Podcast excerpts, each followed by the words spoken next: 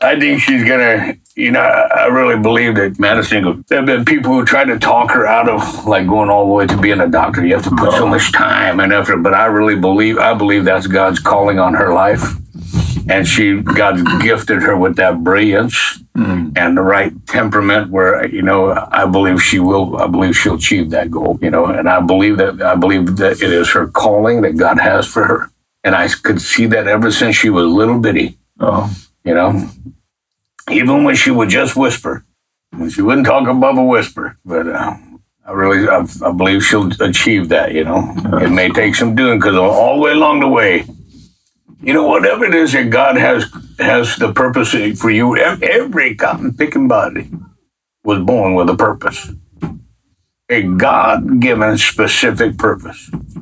Some folk don't never reach that because they don't put their hand to what God has called them to. You know, that eagle dream way back that I told you. Mm. But everybody has, I believe it, everybody has a God given purpose for which you were created and I and I believe that's what she's called. That was what she was created to do. You look at like guys, there's some guys, maybe some great you know NFL football players that really uh, impacted the the way football was played. You know, like some guys like I was created to be a football player. You look at some guys like General George Patton. You know, he believed that God, he had been created to lead a great army into battle. Mm-hmm. He knew that was his purpose. you know, and uh, you know, once he had fulfilled that purpose God took him home. You know? So maybe you don't want to fill your purpose. you do because if you're following God in it, man, look, if you're following God in it, it, it is such a great adventure. It's such a great adventure. And the, the cool thing is, is God has an individual and unique purpose for every person created. Look at the guy can make, look at, hold out your fingers. Yours ain't got no wrinkles either. Neither one of you. Man, what is up here? But, but none of us have the same fingerprints. Mm-hmm. If God can make 52 bajillion different sets of fingerprints, then he can create a unique and individual purpose for every person mm-hmm. that he brought onto this earth. Mm-hmm. You see what I'm saying? Bo, when he was a baby, Boy, his mama didn't know what to do. She loved that baby, but she got what she had no choice. She's like, God, I got to put him out and put him in a, a, little boat and float him down the river, and he's in your hands, God. She knew there was something special about that baby, though. Mm-hmm. See what I'm saying? It's the same with Madison. I knew there was something special about that girl when she came to my house. You know, if you look at me, you know, eh, you go, that's God. I don't know what you was thinking because that guy is the least likely person that I would send some little kids to to have him help them out. You know, you see what I'm saying? You know, but that there's something there that God gifted me with that ability, that grace to do that. You know, with my daughters and with my sons. You know. Uh, and for whatever reason, God gave me that. You know, I look at when, when I was a kid, you know, and the, and the stuff my, my dad went through with his dad, the stuff I went through with my dad, and when it came by the time it got to me, you know, I'm like, hey, it ends right here. There's I'm not no none of nobody, none of my kids ever gonna get hit like that. You know I'm saying it ends right here. That don't mean I didn't I did did it perfect. I made mistakes along the way. You know, you there's no no human parent's ever going to do it perfect. You wish you would, you know. God was been the only perfect father, and even he had rebellious kids. you know what I'm saying? the beauty of God has six thousand years of, of experience of working with imperfection. He knows how to do it. You know. So, He's got more grace than all of us. more grace than all of us put together. But he gives some of that grace out, and he'll grace you to do that, and he'll grace you to fulfill that that purpose for which he created you. Mm-hmm. And I, I, sometimes, you know, when I like when I met Wanda, I wasn't looking to get married again. You know, uh, you know, I, I've been married once, and that didn't work out so good, so I went into doing that again. But I realized, I watched how God began to bring Wanda and I together. Sometime I'd love to be able to tell that story. Maybe I think I wrote that down on papers. But as I began to watch and realize, oh my goodness, is God bringing this together with this girl? You know, I had bet that biker a, a steak dinner that I wasn't going to get married again. You know, I didn't know God was betting against me. You know, I lost that bet. I bought that guy a steak dinner and his wife, you know. I was happy to lose that bet. But you know what I realized is in all those years, I, you know, I only made one kid that I knew of. So I thought I did so much drugs and booze, I just didn't make them anymore. Then, I, you know, I get married to Wanda and on, on, on the honeymoon, all of a sudden, boom, you know, nine months later, we have a baby. And then, you know, 16 months later, we have another one. Now we married two years, got two kids. I'm like, hey, God, you and I got to talk here. You know, I said, I, I don't mind being like that Abraham, 100 years old, still trying. I just don't want to be succeeding, you know. but I, I really, sometimes I look back on it and I think, and this is you too. You know, and you too. I think that God brought Wanda and I together not just to be a blessing for her and I in our relationship, but God had a timing as to which He wanted Enoch and Nathaniel brought into the world. Yeah. He had a timing as to when He wanted your daughters brought into the world so that He could fulfill the purpose that He has for their lives. You look at all through the book, all through the book. You got, you know, you get a, uh, what was it, Seth, and then it lists all the sons of Seth. Hmm. You get that guy, uh, what was his name? Methuselah. And his name means when he dies, it's going to come. Well, I'm gonna tell you what. If I do that was his name, I'm gonna do everything to make sure he don't fall down or get hurt or nothing. You know. but he died 969 years. Boom, the flood came. You see, but the timing of Methuselah's birth, the timing of Noah's birth, because Noah was the son of Lamech. You know, if you do the math, you figure out that uh, there there's an overlap. Adam lived all the way up into Noah's father's life before, for Adam, you know, checks out. Hmm. So that means Noah was the first generation to be getting his information secondhand. Hmm. Yeah. Lamech could have got his information straight from Adam. You see what I'm saying? So the timing of that, that each of the birth that you follow that through. Look at it, you after the flood, boom, you go. Then you got you got Abraham, and and God says to Abraham, "I'm, I'm going to give you a, a child," and Abe was like, "God, you know, I'm pretty kind of big and old here, you know, and Sarah ain't no spring chicken herself, you know." But then they have a child, Isaac. Isaac is born in the perfect timing. Mhm. Then uh, he meet. If you think of it, you know, if you think about it, let- what's it, Eliezer goes to get him a wife, all right, and he winds up meeting what's Isaac's wife's name? Rebecca. Rebecca. Are you sure? Oh no. okay, he meets her.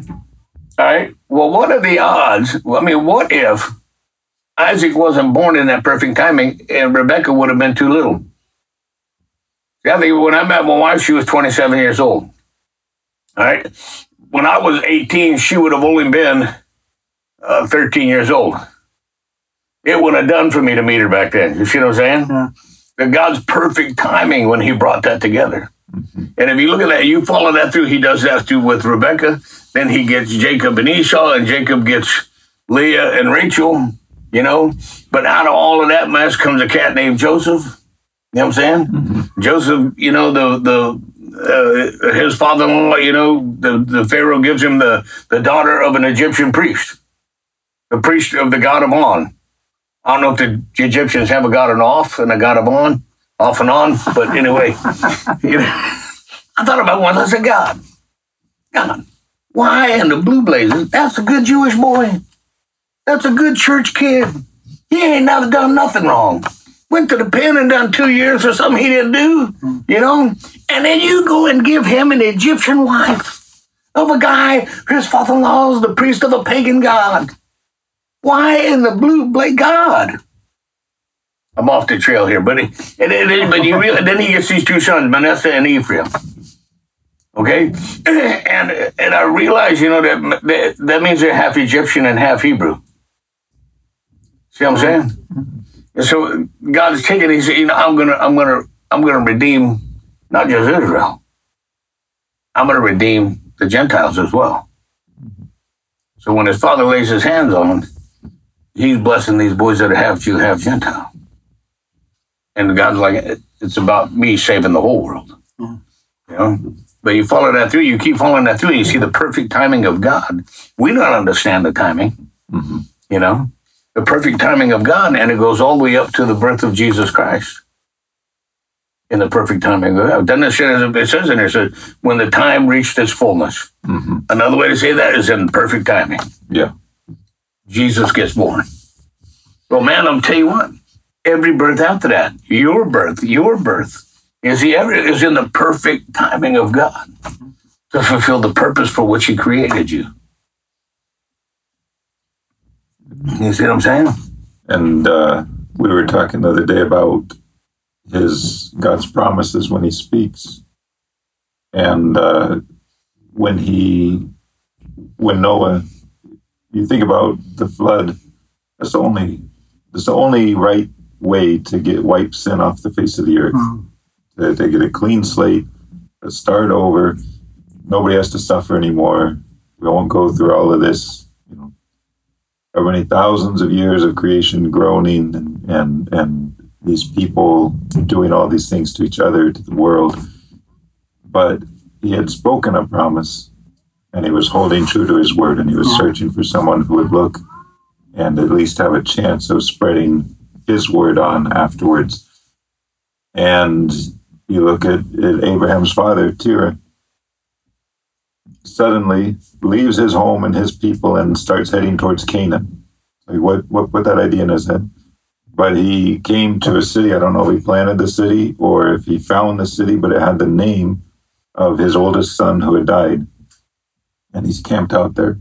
Mm. But then God comes to Abraham in that place leave your family, your home behind, Mm. and come to Canaan.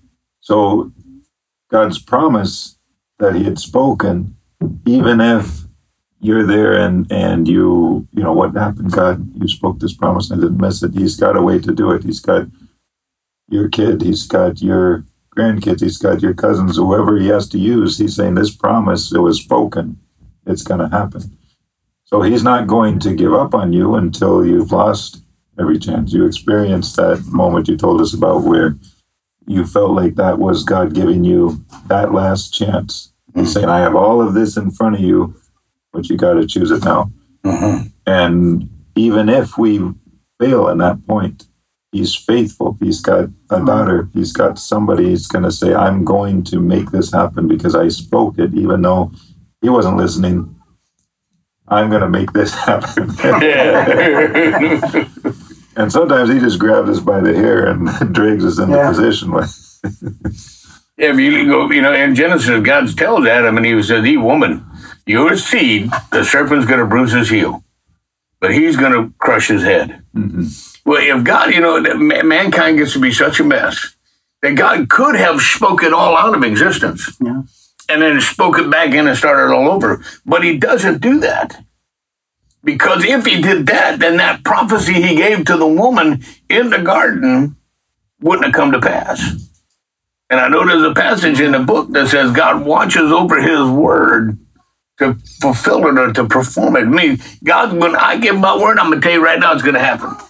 I make sure I keep my word. Yeah. So when God gave that word in the garden to the snake and to the woman, you ever think about this too? Like, you know, people say, well, it's a man's world, and you know, in the Bible, women are second class, and it's a sexist book. Well, you ain't read the book right then, mm-hmm. because the first prophecy ever given did not come through a prophet, mm-hmm. came straight from the mouth of God to a woman. A woman got the first prophecy ever given. And you look at that at Jesus at the cross, how many of us, there was a whole mess of Marys around there. I think it lists at least three Marys, Mhm. you know, around that cross. You know, and the first person God Jesus appears to, a woman, you know. But God watches, this got sidetracked there, man, you know. So women are equally as important to God, you know. But God watches, He makes sure His word comes true. So He had it. He goes, okay, I'm going to get Noah and his family because they, they believing in me. They're listening to me. They're obeying. They kept themselves, you know, in a place where I declare them righteous. Mm-hmm. And he makes the ark and they come through the other side because God said, I'm that snake. I'm still going to cruise, crush his head. My son is going to come all the way through in perfect timing. Satan, I think Satan probably thought, look at this. I got this world so messed up. These people are so, so people, they're dumber than a sack of wet mice. You know, I got them fooled, you know, Yeah. and they made a, they got a mess everywhere and say like, ha ha, I got him now. He's got to destroy them all because he's too righteous to handle all this. And God's going, in. I still got an ace up my sleeve, boy. Yeah. You didn't count on Noah and his family, you know. And his obedience. Be told to build a boat in the middle of the desert. Mhm. That takes some obedience. Yeah, buddy. you know, so uh, you, you see, God's perfect timing being worked out. And so if, he, if he's gonna, he's got a big old book. He's got that book. I don't know how many pages are in a Bible. I know there's 66 books. There's a lot of reading, and I don't know if you ever read Lamentations. But I'm gonna tell you what, that's a tough one. Because boy, you're about tired of lamenting when you get through that one. You know what I'm saying? He laminated. You know, like, dang boy, this one's rough, God. You know, these boys, this one should be written to the tune of the blues right here. But these boys are singing it in this one.